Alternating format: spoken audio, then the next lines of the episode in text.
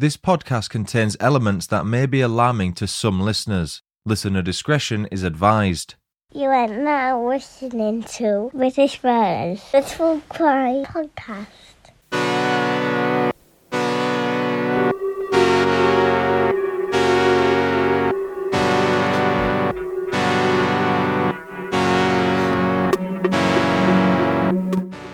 Right, Rhys Edwards, welcome to the show. Thank you for joining me. You are the director of the upcoming true crime documentary called The Rev, which comes out today, October 9th.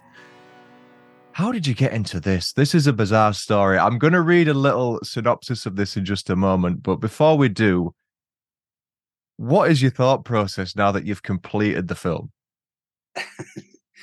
well, yeah, it's it's unbelievable in two ways. The the story is unbelievable, but I think as well, it's unbelievable that not many people have heard of it. Being Welsh, especially from North Wales and Welsh speaking, I'd heard of the story as a giggling schoolboy, but wasn't quite sure what was true, what wasn't true. Was it an urban myth? Um, so yeah, during lockdown, I, I, make documentaries anyway, and I'm quite interested in true crime. So this was the most bizarre true true, true crime story of all, and it happened to happen on my home patch, and it was uh, involving Welsh speakers. So yeah, we looked into it, and yeah, I was surprised to realise that it was all true. So, are you a native Welsh speaker then? Is that your mother tongue, as it were? Yeah, that's my first language. Yeah. Is that more common in North Wales than say South Wales then? Because it seems like all the regions in this film were based up north. I think it is numbers. I think numbers wise, there are more in South Wales, but it's denser mm. in North Wales because there's less of us. But if you go to North West Wales, where I am now, um, yeah, it's quite common. Okay. So what I'm going to do is I'm going to read this synopsis from the press release, right? Just so people that are listening know what the hell we're talking about, and then we'll get into it a little bit more. So here we go. In 1985, Detective Inspector Gwyn Roberts was sent to a quiet Welsh seaside town to investigate an unusually threatening and vile anonymous letter leading him to the home of mild mannered clergyman, the Reverend Emyr Owen. What the police found in the unassuming house was shocking dozens of pornographic magazines and books on black magic, cannibalism, and surgery. But the most vital discovery of all were a series of photographs from which one thing became clear. The Reverend was guilty of abusing and mutilating human bodies awaiting burial. To this day, with no similar offence ever recorded in legal history, it remains one of Britain's most infamous criminal sprees. So that's a bit of context for the the overview of this story.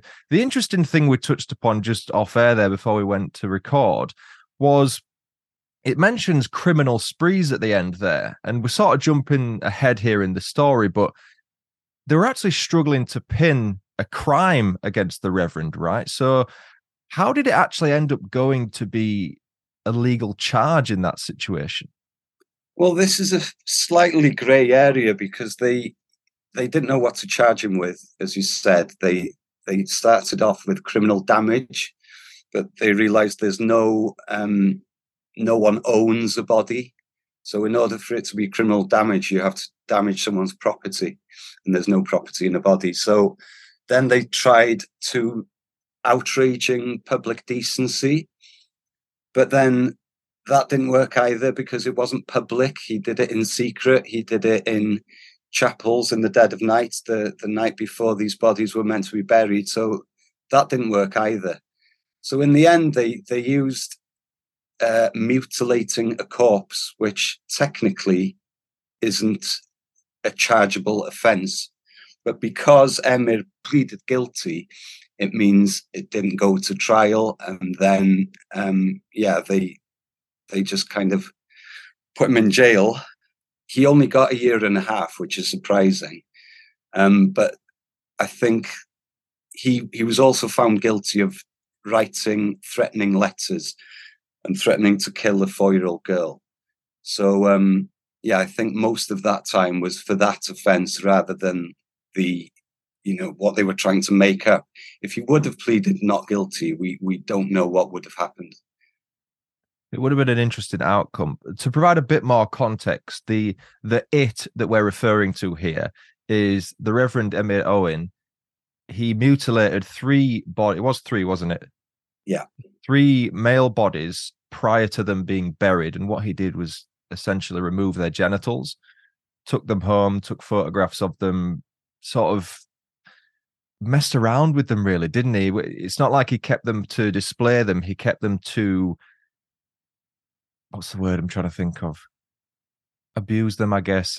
There's a better word for it i just can't think of it. And then he discarded them that like they were nothing. I think he threw one in the sea fed one to the seagulls and then i think he maybe buried the third one.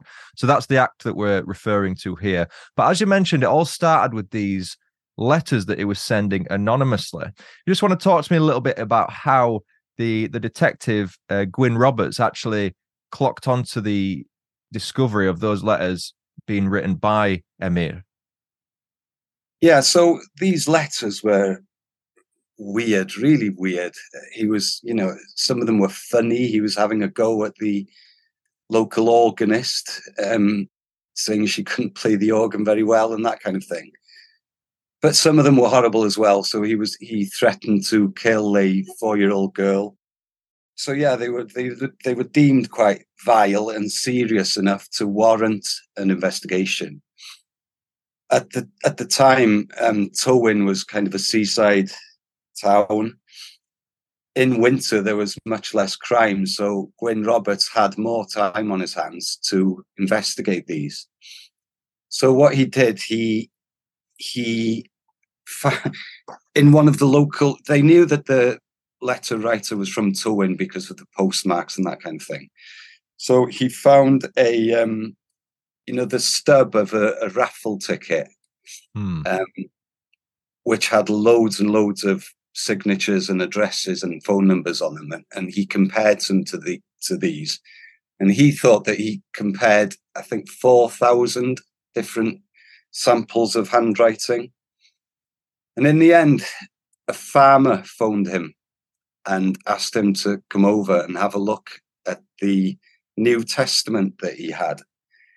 And when he opened the New Testament, um, he was he was looking for a particular letter. The, the letter T was written in a in a particular way. Um, so he was looking for this particular letter T. And when he opened the New Testament that the, farmer gave him, he immediately recognized the, the letter T that was written like this. And then he knew that the Reverend Emyr Owen that had written inside the cover, um, he knew that it was him. It's interesting, isn't it? Because this letter T it almost looked like a, an R, so it sort of goes up and then then across to the right. Yeah, apparently it's it's the way Gwyn was saying. It's the way that his grandparents used to write the letter T. So he thought that he was looking for a for an older gentleman. Mm. He was right, and well, I think he was sixty four when he was caught. Yeah. So you mentioned someone who grew up in like the twenties or the thirties or something, or yeah. learned how to write in that era, would have the similar T to to Gwyn's grandparents. That's right. And it was turning up at the property to confront Emyr about this. And he, he rocks up Gwyn with an English speaking officer as well. And there was a, I don't know if it was a journalist or a broadcaster in the documentary who mentioned that there's a an entire sort of script, like a movie script, it seems like, of this interaction because he had to say it in English for the benefit of the English speaking officer, but also for legal reasons. Is that right? He had to say it in English? Well, I don't think that it was compulsory, but it it does happen, um, especially I think back in the 80s if they were doing official police business, although Emyr and Gwyn were first language Welsh speakers, they would turn to English to be more official. Um, but it's really weird when two Welsh speakers who know that you know the other one is a first language Welsh speaker as well. Um, it's weird when they're forced to speak English together because of, of a third person. But yeah, so every word that was uh, said that night was written down in the police report. So in the documentary, we do um, we do reconstructions, But you know, usually you would have to you would have to guess. You would have a script writer. You would have someone come up with you know put words in their mouths. But we were really lucky because we didn't have to do that. We knew 100% that these that were the words that were said. And yeah, it's you know it's a sad story uh, all in all, but there there are some comic moments um, in what was said that night. What was the casting process like? Because the the actor who plays Emyr was pretty spot on based on the images that you've shown of him in real life. Yeah, so Eilir Jones is a wonderful actor. He's quite well known on the Welsh comedy circuit. He'd never actually played the straight role before, which That's is interesting. interesting. Yeah. Um, but I knew he w- he would do a good job, and coincidentally, well, or maybe not because Wales is such a small place, but um, the actor, remembered Emyr Owen from when he was a child because Eilir's father was also in the ministry in, in the same area. So Eilir actually remembered um, Emyr going around in his Cuban heels. Um, yeah, so I'm not sure if he was he was uh, basing his character on the real person. Yeah, because the Cuban heels reference there is because Emyr was quite small, He wasn't was he? short, yeah, small Yeah. and short. So he re- always used to wear Cuban heels. Yeah. The other part of it as well, which we'll come on to, um, is his insecurities with regards to his stature, his size, because he was rejected on application to the army, right? Because they said, and, and this is apparently a quote, that he, he didn't have the body of a man. Yeah, it's terrible, isn't it? Um, and he would have seen that as well. And one of the first things we did after finding out what he did, you know, he went to prison and he had a lot of um, psychiatric evaluations. So one of the first things we did when we were researching it was we found these and we went through them. And the first thing we we realized it was it's such a sad story that all these things that went back to his childhood, it was kind of like a perfect storm of things that must have affected him psychologically. You know, we, we he took he spoke about he he went to work in the Oakeley quarry in Blaenau Ffestiniog. And when he started work there, there was like an initiation ceremony and where the the older quarry workers pulled down the trousers and apparently everyone was laughing because he wasn't very well endowed. Um, and also this when when he got to army age he was refused because not having the body of a man. So you know we we're just guessing that he was very or not even guessing we know that he was very very insecure about his body.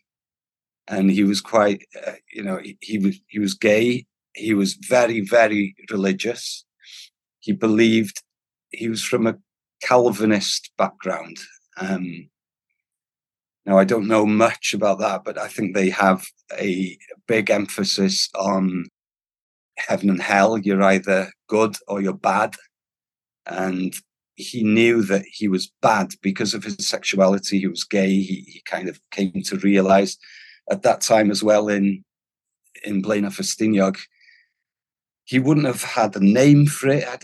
John Sam Jones that talks in the documentary, he says that once once you realize that you know that you're gay, if you if you have a name for it, you can you can have a handle on it. You can you can explain yourself. But can you imagine if he'd never met, met anyone else that was like him, and all these you know the the religious aspect the whole guilt you know it just must have been a terrible storm in his mind and yeah made him commit these dreadful offenses The story will continue after these quick messages. And now, back to the story. One thing I took away from the documentary and that I, I really enjoyed actually was it's for me, it's an unbiased approach to this story. It doesn't go in saying he's done these things, they're atrocious, what a terrible person. But it also doesn't say he it doesn't come at it from a sympathy point of view as well. I think it's kind of balanced and the way that you leave it to the people who appear in the documentary to give their own opinion rather than you driving that with a narrative because it's helpful like you say when you've got a script of that interaction when he gets taken in to the station you're not having to come up with creative writing to put this story across. It's all factual and you're leaving it to the the people who appear in it to give their opinion. There's one lady there who feels quite sorry for him who thinks that he never should have been sent to jail. There's gwyn who arrested him who, who essentially thinks that he you know is a disgusting person who was rightly locked up, perhaps should have been for longer. Was that something that you planned going in to give it this unbiased approach, or is that something that came organically after speaking to the guests? I think so. When we started researching it, you know, it was it was nearly meant to be a shock doc, like you know, Channel Five E type type thing. But the more we researched into it, the more sympathetic we were. But at the same time, I didn't want to let him off the hook completely because what he did was terrible and it, it upset a lot of families and it was a terrible thing that he did. But after looking at the psychiatrist's evaluations, there's some kind of clue there as to why he did those things but you know he, he's not alive. We can't talk to him now. So yeah i think we decided we'll give the facts and they are facts. The police reports the psychiatric evaluations and then let people make up their own minds. As someone in the documentary says i do have sympathy for him because it must have been a terrible place and time to grow up gay. But at the same time that you know there was there were lots of gay people born up uh, brought up at that time in North Wales, and not all of them ended up doing what Emyr did. Mm. So yeah, we we were careful not to let them let him off the hook too much. It was interesting to hear his reasoning for doing what he did because after speaking to the psychiatrist, there didn't appear to be any form of mental illness he wasn't necessarily suffering from anything that could have impacted this. It was mainly a result of his upbringing. And like you said, this this Calvinism aspect of the Presbyterian Church, you've got good and bad. So he characterized it as good Emyr and bad Emyr. So he had these two sides to his personality. But the reasoning was to do with, and there's the original sin argument as well, to do with it was the it's the genitals that are responsible for all the the sin and the darkness of the world, hence removing it, kind of justified it in his head. I'm just curious to think when you grew up and you heard stories of this mythological guy that you thought, is it real? Is it not real? What sort of things were being told? Because there's a point in there that mentions his character was being so negatively perceived by stuff that wasn't actually true. Can you remember what sort of stuff you would hear about him growing up? Well, the, the biggest myth is that he would cut off the genitals and he would pickle them and put them in jars on his on his mantelpiece. That was a really strong um, narrative. Uh, lots of people thought that's what he did.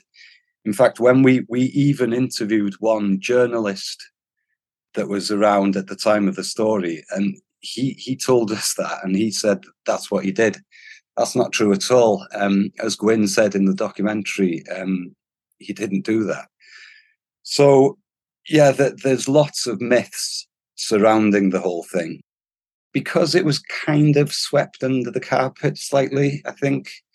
Although at the time it did make the front page of the Sun, I think, and the Mirror, it was pre internet. So, yeah, it kind of they brushed it under the carpet. And I think when things are brushed under the under the carpet, then you get these myths sort of growing around them.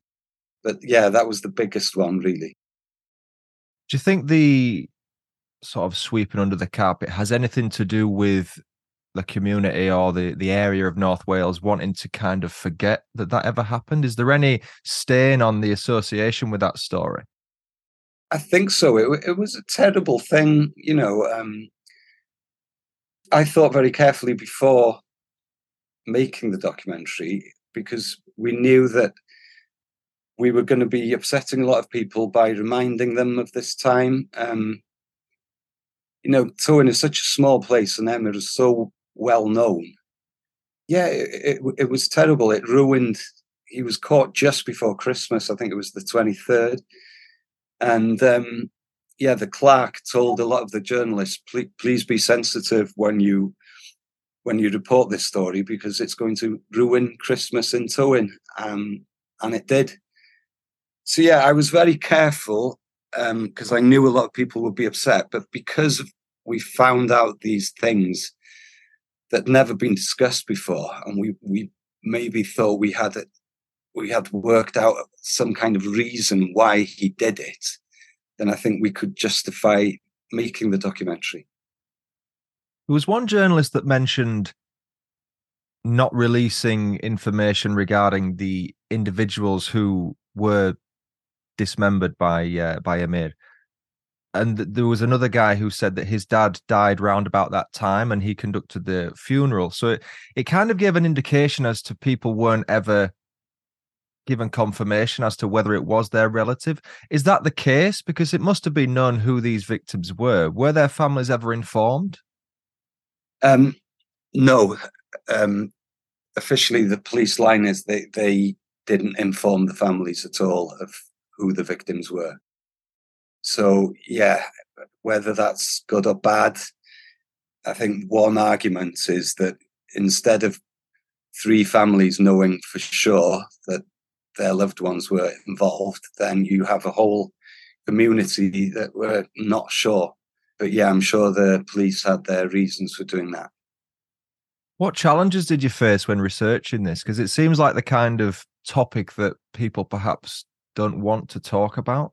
People don't want to talk about it, and we did feel not bad, but we we we thought carefully, and I think, I hope, the documentary is sensitive and even-handed, and I think it's important that we look at things like this. And yeah, someone in the documentary says that this couldn't happen again because the the society in which Emyr was brought up and made doesn't exist anymore.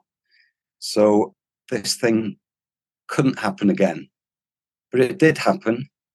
And yeah, as I said, I hope we're, we're even handed in making it.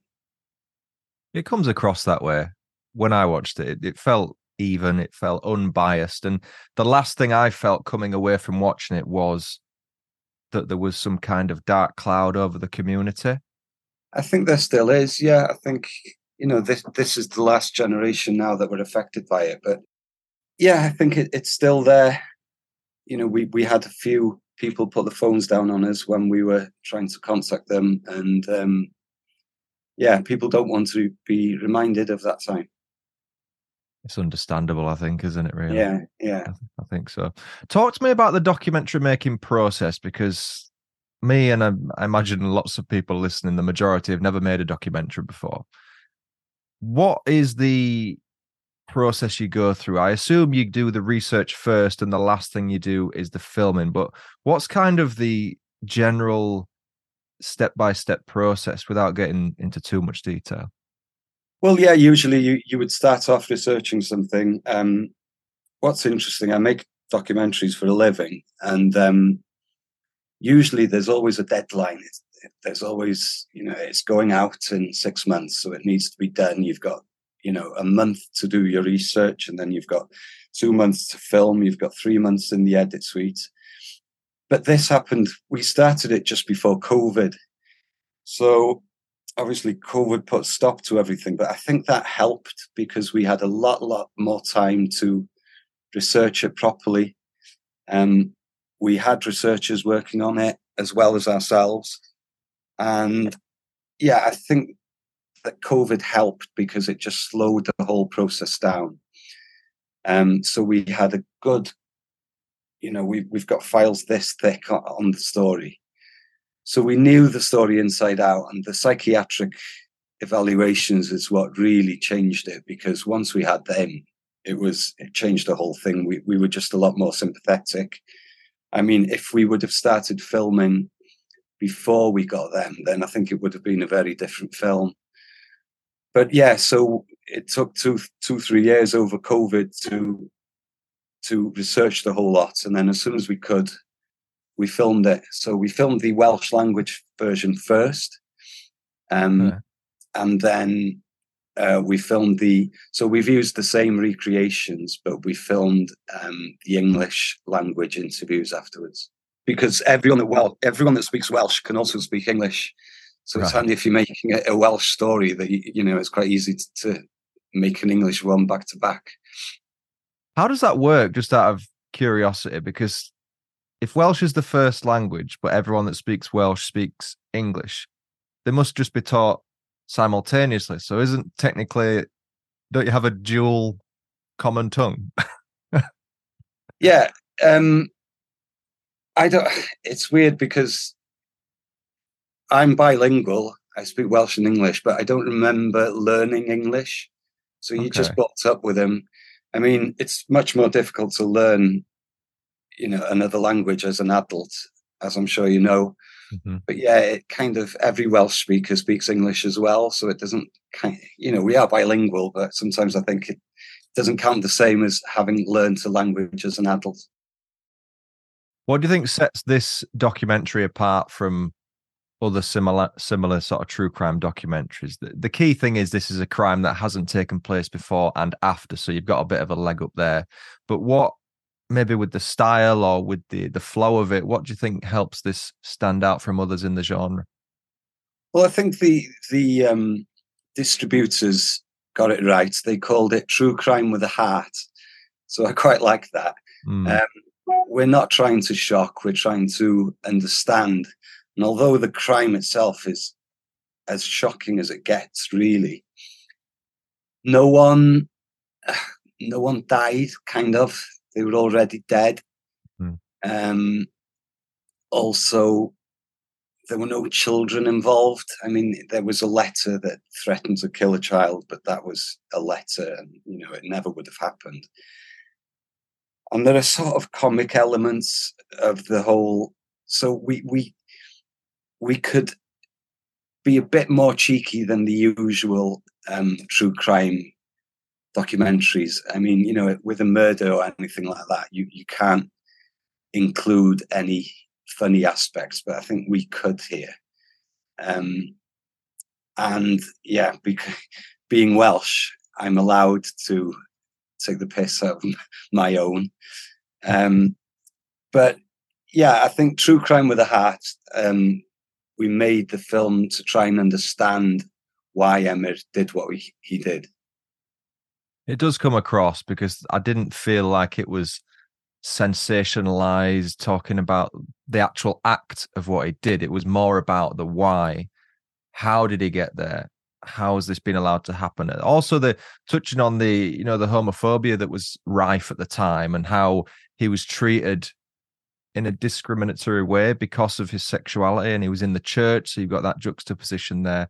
So yeah, I think the way you've intended it to come across is how it's come across, which is obviously a good thing. Good thing here, hearing that from a viewer. What are you hoping people take away from this as a viewer? Well, you know more about this yourself, I'm sure, but behind most terrible crimes, there is there's a kind of reasoning. I mean, if you're brought up and you suffer a lot of trauma in your childhood and you know in your adolescence when we look back at Emyr's life, you can see the whole, you know, the jigsaw. And so the reasoning he gave, so he went on television after he came out of prison in 1992. He he went on television to try and justify what he did. And his justification was that he thought that men had a better chance of going to heaven without their sexual organs.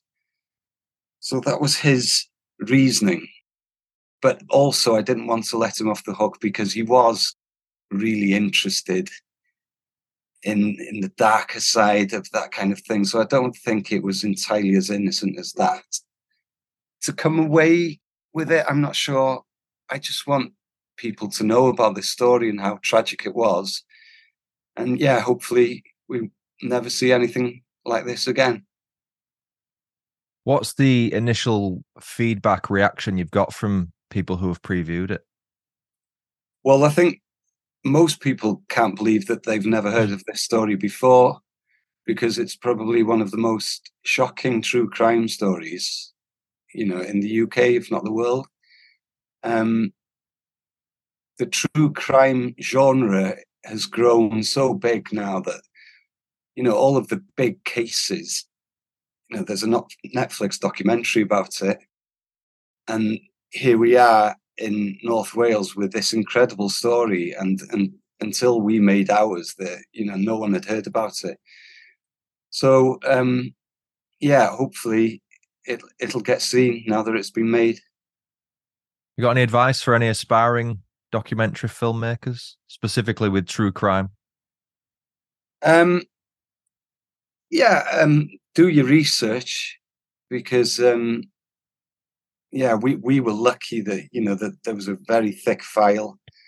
You feel like you get to know Emyr, Um, yeah, but certainly do your research. And we're lucky because that's what I do for a living. I mean, I'm about to start another true crime story, so um, it's it's help. We're, we're, a small company. There's only two of us, um, so we're able to do things relatively cheaply. I film everything myself. Um, I edit it myself. So yeah, we're lucky like that. Cool. Well, we can watch the Rev, the Rev, the Rev, yeah, the Rev, directed by Rhys Edwards. It's premiering exclusively on Icon Film Channel from today, October 9th. If you go to iconfilmchannel.uk, you can get a seven-day trial. You can watch the documentary on there, or I believe if you're on Amazon Prime, you can go on Icon Film on there. You should be able to search for the film and, and, find it on there and get a free trial. 92 minutes long. It's really good, really worth the watch. Rhys, thank you for coming on. And those listening or watching, if you're watching on YouTube, please go check out Rev. It's about the curious story of Reverend Emyr Owen. Tywyn was a close knit rural Welsh community. It was the ugliest of crimes in the most beautiful country. The Reverend Emyr Owen, the servant of God, had become the servant of Satan. Officer Gwyn Roberts. Why did he search the house? To my horror, I saw human severed body parts. Emyr Owen had abused the trust of the living and dishonoured the dead. Families from Tywyn were left in limbo. Corpses. Mutilation. Body parts. Nobody knew exactly what was true until now. Why do what he did? Is he seeking revenge? Did this really happen?